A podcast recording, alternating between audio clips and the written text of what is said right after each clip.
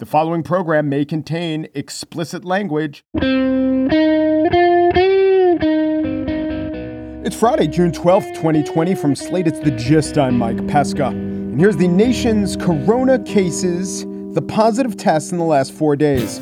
Starting with June 8th, 1,956,000. That was an increase of 0.9%. Next day, 1,973,000, an increase of 0.86%. Next day, 1,994,000. This is called Mike Reed's numbers slightly below 2 million. Anyway, at that point, it was an increase of about 1%.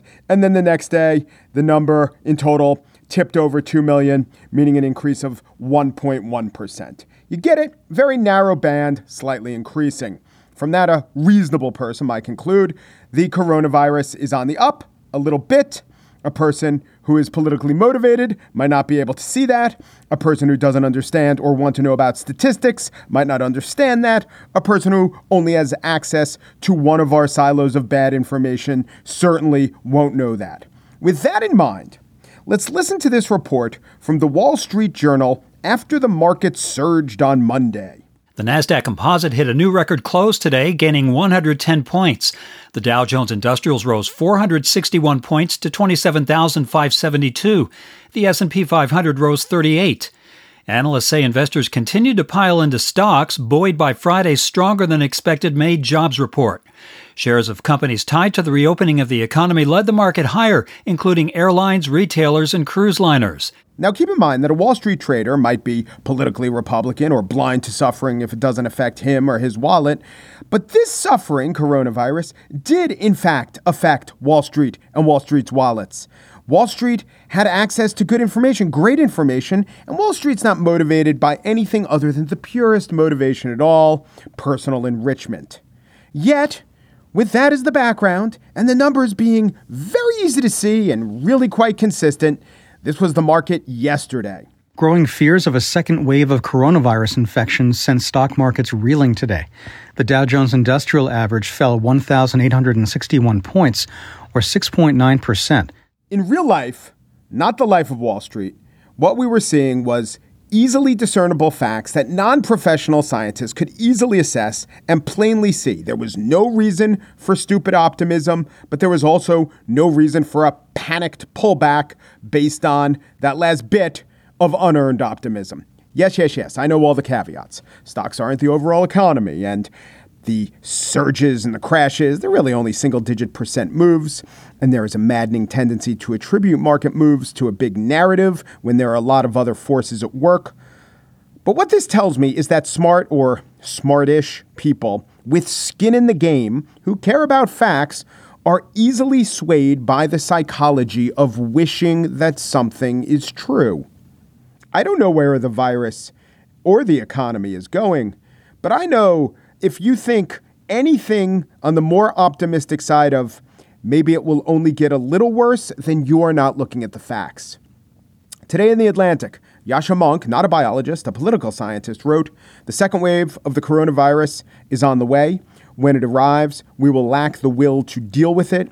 Despite all the sacrifices of the past months, the virus is likely to win, or perhaps it would be more accurate to say that it already has. He attaches no numbers. I wish he would. I took it to mean, well, if there are 100,000 deaths now, he thinks something like maybe 50,000 more deaths. Maybe he's saying there could be 100,000 more. And he's definitely saying we could be taking measures to quash those deaths somewhat, and we aren't. Why? Well, one stat he cites nearly 9 out of 10 Republicans a few months ago trusted, quote, the information you hear about coronavirus from medical experts. Now, one in three Republicans. But it's not just Republicans. Yascha Mounk cites the score of public health experts who didn't say protest if you must, but know the risks.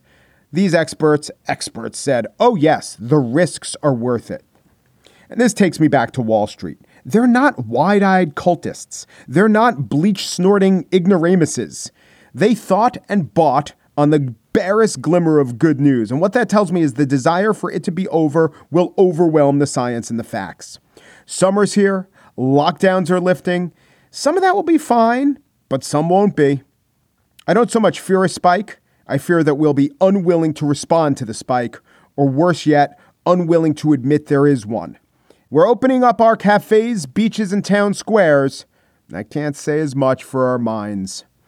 On the show today, I spiel about the role of disagreeable arguments and who should be putting them under your nose. But first, Fordham professor Christina Greer has been studying protests and civic institutions, policing, and the people for a number of years. This puts her well positioned to offer comments and some ideas for corrections right now in this moment. And by well positioned, I mean she is our next guest right now on The Gist.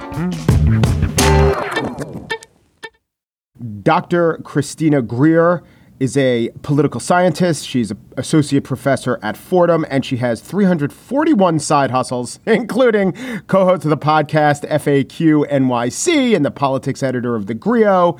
And she's been a frequent guest on MSNBC, and I wanted to talk to her about now and this moment. Dr. Greer, thanks for joining me.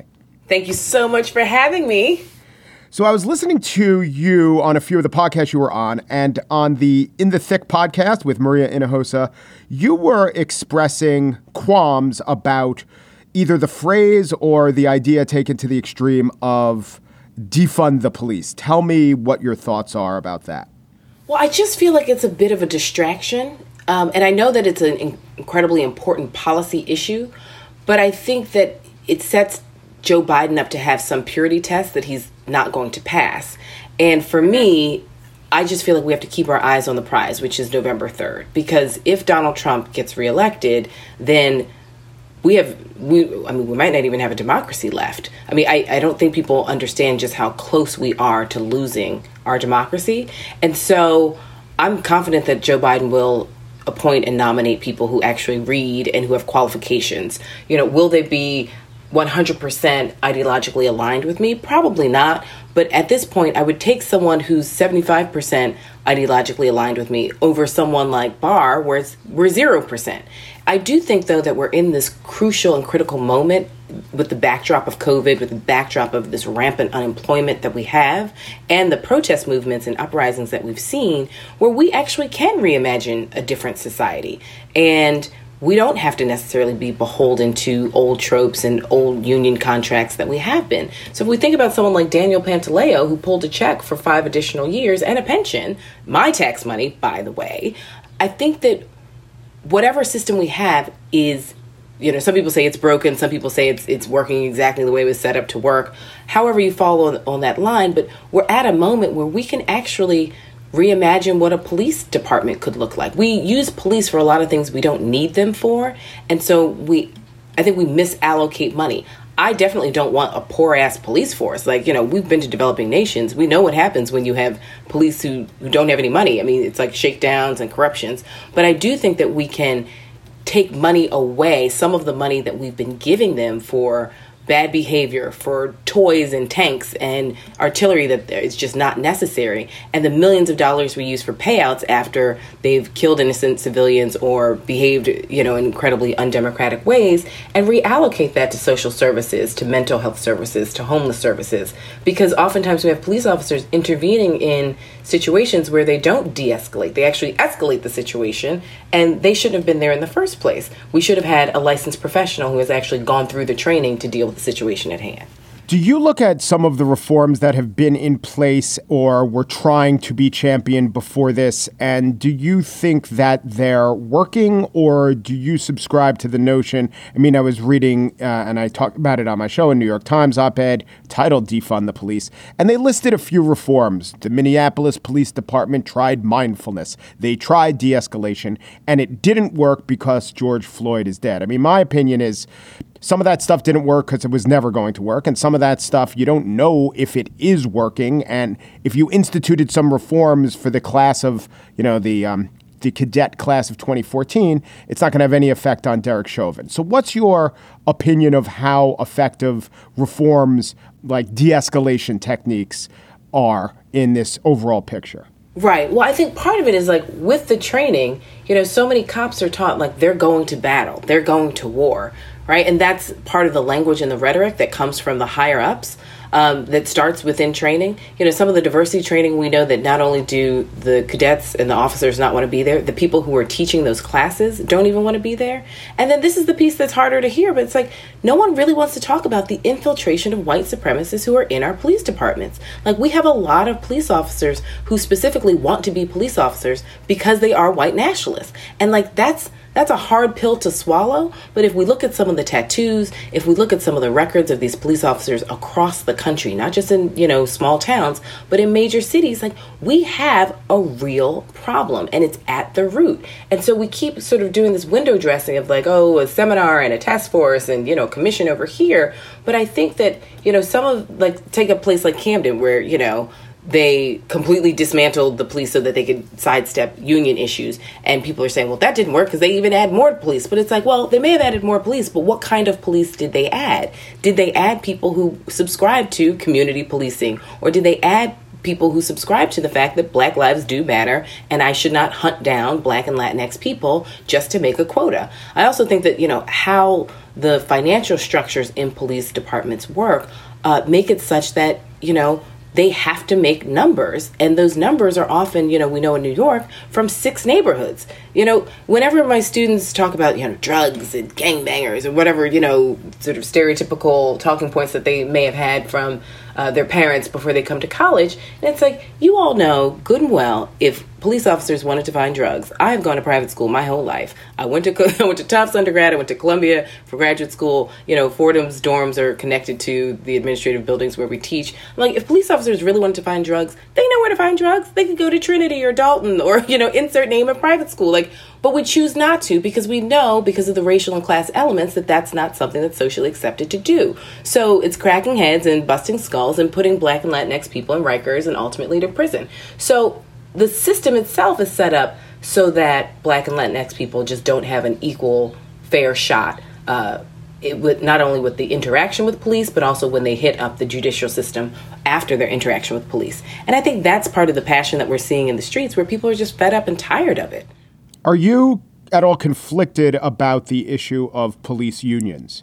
I, I, I mean, like I love unions, but I only love yes. unions when when they work. Unions. I mean, we have to think about the history of unions, and I wrote a book that like looks at it, uh, the Social Services Employees Union of New York. So I, I respect unions. I have family members who are in unions, and I think that they serve a, a great purpose to protect workers.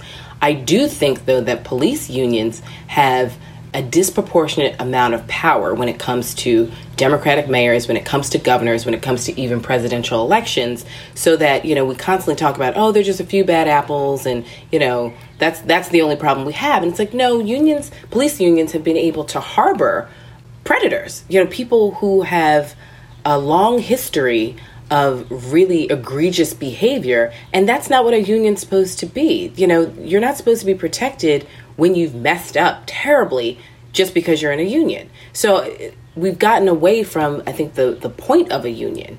Um, I want a union to protect police officers so that their pensions are protected, they're getting, you know, a, a, living wage that they can support their families and they're not susceptible to corruption. I want to make sure that if they're hurt on the job in any capacity, that they're taken care of because they are public servants.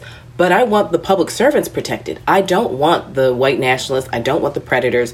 I don't want the ones who have bad behavior. I don't want the ones who are complicit protected either. And so I think that's my frustration with unions. And also, we've seen, you know, especially in New York, some of the union representatives um, with really sexist and racist notions. I mean, we have, you know, one of the PBA presidents calling, you know, a Latinx commissioner the B word um, and refusing to apologize. I mean, how dare you? So I think some of the antiquated notions of this leadership is also part of the problem. But here's the question with unions. Is it, as an expert, is it possible to, to say to the unions you are empowered to get the best deals and the best salary and the best workplace protections for your workers, your workers being police, but we're going to take the discipline component out of that? Because it seems to me, if you tried to say that to any other union, like the, like say the teachers union, okay, you could negotiate for salary, but when we decide to discipline a teacher, we have carte blanche and the union can't push back. Of course, the teachers union or the SEIU or anyone else is going to say no. So, is it even possible to empower the police unions to negotiate on financial matters but not disciplinary matters? Yeah, I mean, I think, that, yeah, that's a hard question, except for the fact that if, you know, SEIU and the teachers union had a long history of killing innocent civilians, I think maybe that would be on the table. You know, I mean, the police, the fire department union doesn't have a long history of, of killing innocent people. You know, so it's like we clearly have a problem with our policing, and it is rotten to the root. And we don't want to say it because, yes, there are a lot of times where cops come in and save the day, and we're very appreciative. But I think part of this conversation of defunding is like, you know, there are lots of people who want to have a 911 call if something is wrong, but I don't know if we need the number of the types of police that we have. We need other types of professionals to assist in various, um, you know, negative endeavors. But like, I, I think part of the issue is that the structure of police is set up as it's set up now is that it seems like they've been given carte blanche when it comes to black lives and that's part of the eruption that we're seeing right now there are very few police officers who ever even get reprimanded for killing innocent black people i mean keep in mind the, the, the police officers who shot and killed breonna taylor in her own home in her own bed are walking the streets right now after daniel pantaleo strangled Eric Garner on camera, he collected a paycheck for five years. Like, and these are just the names that we know. There are countless names that we don't know. And so this kind of bad apple argument just doesn't fly anymore. So here's another big question I have. I have always thought that massive police reform was hard to achieve, not because America isn't undemocratic, but because it is, but because the vast preference of most voters is not to reform police departments. Do you see that changing? Maybe because we're starting to see white kids and older white adults being brutalized by the police state for trying to peacefully march and people are finally seeing like wait a minute like we have done nothing wrong like why are these police officers behaving this in this manner like this is completely unjust so i think you know I'm, i welcome all the new allies to the party I'm glad you came. I, it's 2020, but hey, I'm glad you showed up. But I do think that we know about this nation when things start to happen to white Americans, the conversation definitely shifts. I think a lot of people are literally incensed and enraged at how a police officer could look at them as not human when they're just asking a police officer like oh well where do you want me you're saying move. Okay sir where do you want me to move? And all of a sudden they're pepper sprayed and arrested.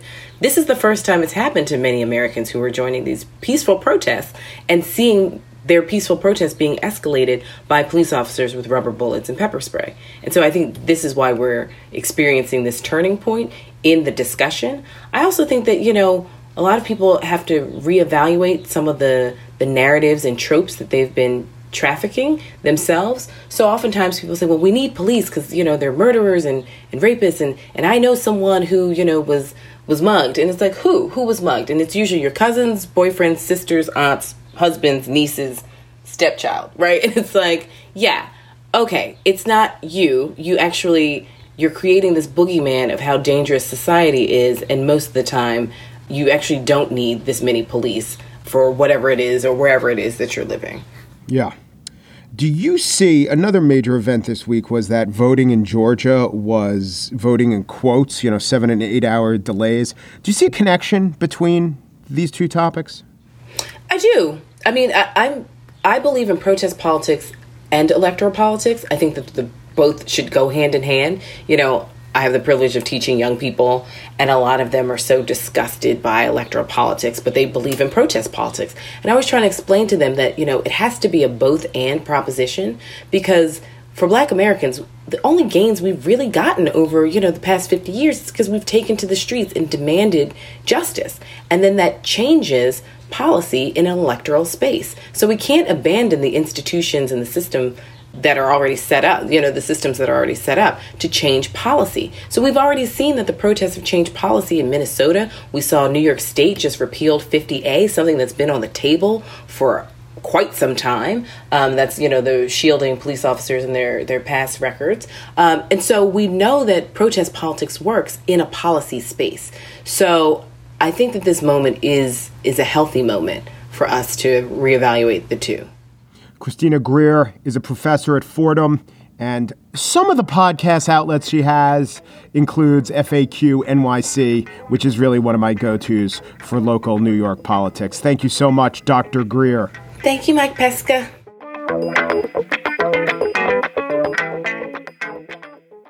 And now the spiel. Can it ever be an ethical decision to air an immoral sentiment? That's just one of the interesting conundra represented by the publishing of Tom Cotton's pro military on the streets op ed in the New York Times. By now, you know all about it and how it was decided and who lost his job. But what I did was I waited, I didn't comment here, talked to Ben Smith about it on Wednesday's show, but I wanted to get and take in all the information I could. So, this question can it be ethical to give air to something that's immoral? That was put to me by NPR's David Folkenflik. It's an excellent question because the ethical thing to do in running an op ed page, a page for sometimes for dissent and disagreement, is to occasionally run something that editors or the editorial board as a whole might find an endorsement of an unethical act. Anytime you run an op ed endorsing the death penalty in a specific way or in a specific case, you are printing what some members of the board consider immoral. In the case of the New York Times, I would say most members of the reading public. The death penalty is immoral in most instances, they think, but you know what? I've read very interesting arguments on the other side. I appreciate these arguments. In 1965, an editorial arguing for legal abortion would be considered by the editors of the Boston Globe an immoral stance, same with most Bostonians. Now, I know when 1965 isn't now, the idea of an op ed page didn't exist. And I know that then there were fewer outlets. But if someone did write an op ed of that nature back then, I think I would look at it as somewhat of a triumph of free speech. Brave of the people to include that. The most moral or immoral act a society can take is war. So, how can you argue on the pages of the New York Times or anywhere else that has an op ed page that it was right to intervene in Bosnia or Iraq or Afghanistan? And if you can do that, how could you argue against it? Is the answer that it's within a conscripted view of what is moral? Is the answer that there are some things that are so outside the pale of morality, you just would never give them voice? I do think that's true. I do think that's some of it. So, how do you define what those things are? Well, I do also think, quite complicatedly, that if a president of the United States and if a prominent senator arguing for something, and if polling shows a large percentage, or in this case, a majority, however misguided the majority might be, if a majority favors that, then it's hard to say this is so immoral, it must stay off our pages. But when I say this, I don't mean Tom Cotton's specific op ed, because that was really horribly written. It was really horribly argued. In many ways, you could say it shouldn't have run because it was just a failure as a piece of rhetoric. I agree with that. But that doesn't mean that all immoral stances don't deserve an airing. In the case of arguing for the military rolling on the streets, maybe it's such an immoral position that you can't get a good op ed out of it. Well, then that problem, if you will, solves itself. You tell Tom Cotton we're not running this because it's not up to snuff rhetorically. And then he would probably hem and haw, and you'd live with that. If someone could come up with an op ed that's up to snuff rhetorically, someone with sufficient standing, I wouldn't be against giving that an airing. What Tom Cotton's was, was a written down version of an AM talk radio screed. It wasn't really a considered opinion. That's why it shouldn't have been on the pages of the New York Times. Also, James Bennet, the editor of those pages, really should have read it. The Times highlighted some mistakes of this op ed, which were cited by the op ed's fiercest critics as rendering the op ed, quote, factually inaccurate. It was a de facto debunking of the entire op ed. I don't know. There was the assertion that police officers, quote, bore the brunt of the violence. The Times said that's an overstatement that should have been challenged. Yes, it should have been edited into instead of bore the brunt, change it to they bore numerous or faced numerous challenges. The phrases cadres of left wing radicals like Antifa should have been changed. The Times acknowledges this. You just drop Antifa and say the presence of left wing radicals. I wouldn't call these factual errors, although the op ed's fiercest critics did. I also think Many New York Times journalists, in making the public assertion that the op ed put the lives of their black colleagues in danger, engaged not necessarily in facts either. It was an assertion, it wasn't a fact. I don't want our military in the street. Neither do Generals Mattis, Milley, and Secretary Esper, apparently. I don't think the racial disparity of martial law is the primary angle here. Considering that black people and poor people lack resources and bear the brunt, accurate use of the word brunt right there, bear the brunt of most calamities, you can say that it will disproportionately hurt black people about just about any bad thing in America. Global warming puts my black colleagues in danger. In fact, it does. That phrase about the safety of black newspaper employees if the 101st Airborne swooped in seemed more attention getting than strictly speaking based in fact. But guess what? It worked. Got attention. I don't know if James Bennet leaving or the backlash over the column means that the people now have the power, the journalism people. I don't know if it means that the op ed page as an institution is done, as the Ringer's Bryan Curtis on the press box argued. I do think it shows that a good faith effort to hear out the bad faith arguments of those who agree with Donald Trump does screw at the delicate system that the op ed was based on. That was the idea of Vox's Dave Roberts. He said so in an interview with On the Media's Bob Garfield. I also found interesting the LA Times and former Slate editors Julia Turner's comments on this week's Culture Gabfest that she actually got something out of the op ed. That something being the impression that Tom Cotton didn't have any way to back up his ideas with any decent arguments. That, by the way, coming across with an accurate impression of Tom Cotton, that is something of a service, is it not? Now, if you noticed, I cited a lot of podcasts in helping me sort out my thoughts, and there's a reason for that. And it's because during this whole ordeal, the notion of, well, what about exposing yourself to different views that was really treated as an inconvenience? It was a virtue to be argued over rather than accommodated. In other words, I didn't sense a widespread agreement among those most vociferously stating this was a terrible op ed or co signing on to the statement that it endangered black New York Times reporters. I didn't see widespread agreement that exposure to views you might not agree with really was something to preserve. It was more like, oh, that old saw, that old chestnut, that rhetorical trick. You're not going to trap me in that. To be kinder, I do think the people who are most against the op ed, if they did acknowledge the virtue of disagreeable thought at all, positioned it as much, much less important and ideal than preserving themselves and vulnerable communities from harm. I have to say, while I very much don't want any communities, least of all vulnerable communities, to be harmed, I do very much subscribe to the notion that exposure to different ideas, bad ideas, not my ideas, all ideas, is a really good thing. Is it because of my privilege, my safety, my position, my race? Sure, to some extent, yes. I also really do believe, however, in the liberal notion of ideas being able to and made to slug it out in public. And I don't worry so much that an onlooker might catch a stray blow to the nose that's why I mentioned the podcasts. I think podcasts are a great place to do this. I love listening to people I don't agree with, and I find I still don't agree with them, but for more specific reasons. Or I find they aren't as horrible as I thought they would be. Or I can spot the particular seams and rivets in their arguments so I can understand how it's constructed and what's really going on this desire of mine to really hear out all these arguments, I don't think it's a hobby. I don't think it's a curiosity. I don't think it's an indulgence.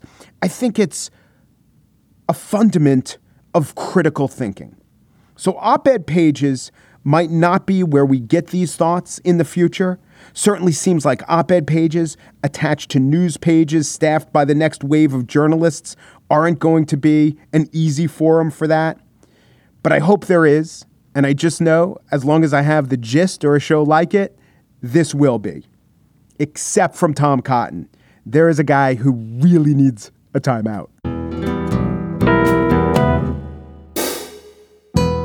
And that's it for today's show. Margaret Kelley, Gist's associate producer. She did a great job editing this week's show, and yet she claims never to have heard it. Daniel Schroeder produced The Gist, but he's also producer of another podcast, Outward, which he intends to be a sort of carnival for the thrill seeking rich, as well as other criminal elements. The gist. When asked my thoughts on the orgy of violence, I thought for a second and said, I excuse it in the spirit of radical chic. And then I plunged back into my treasure bath and dined on a pate made of fetuses. Senator Cotton, you just get me. Umpru depru duperu, and thanks for listening.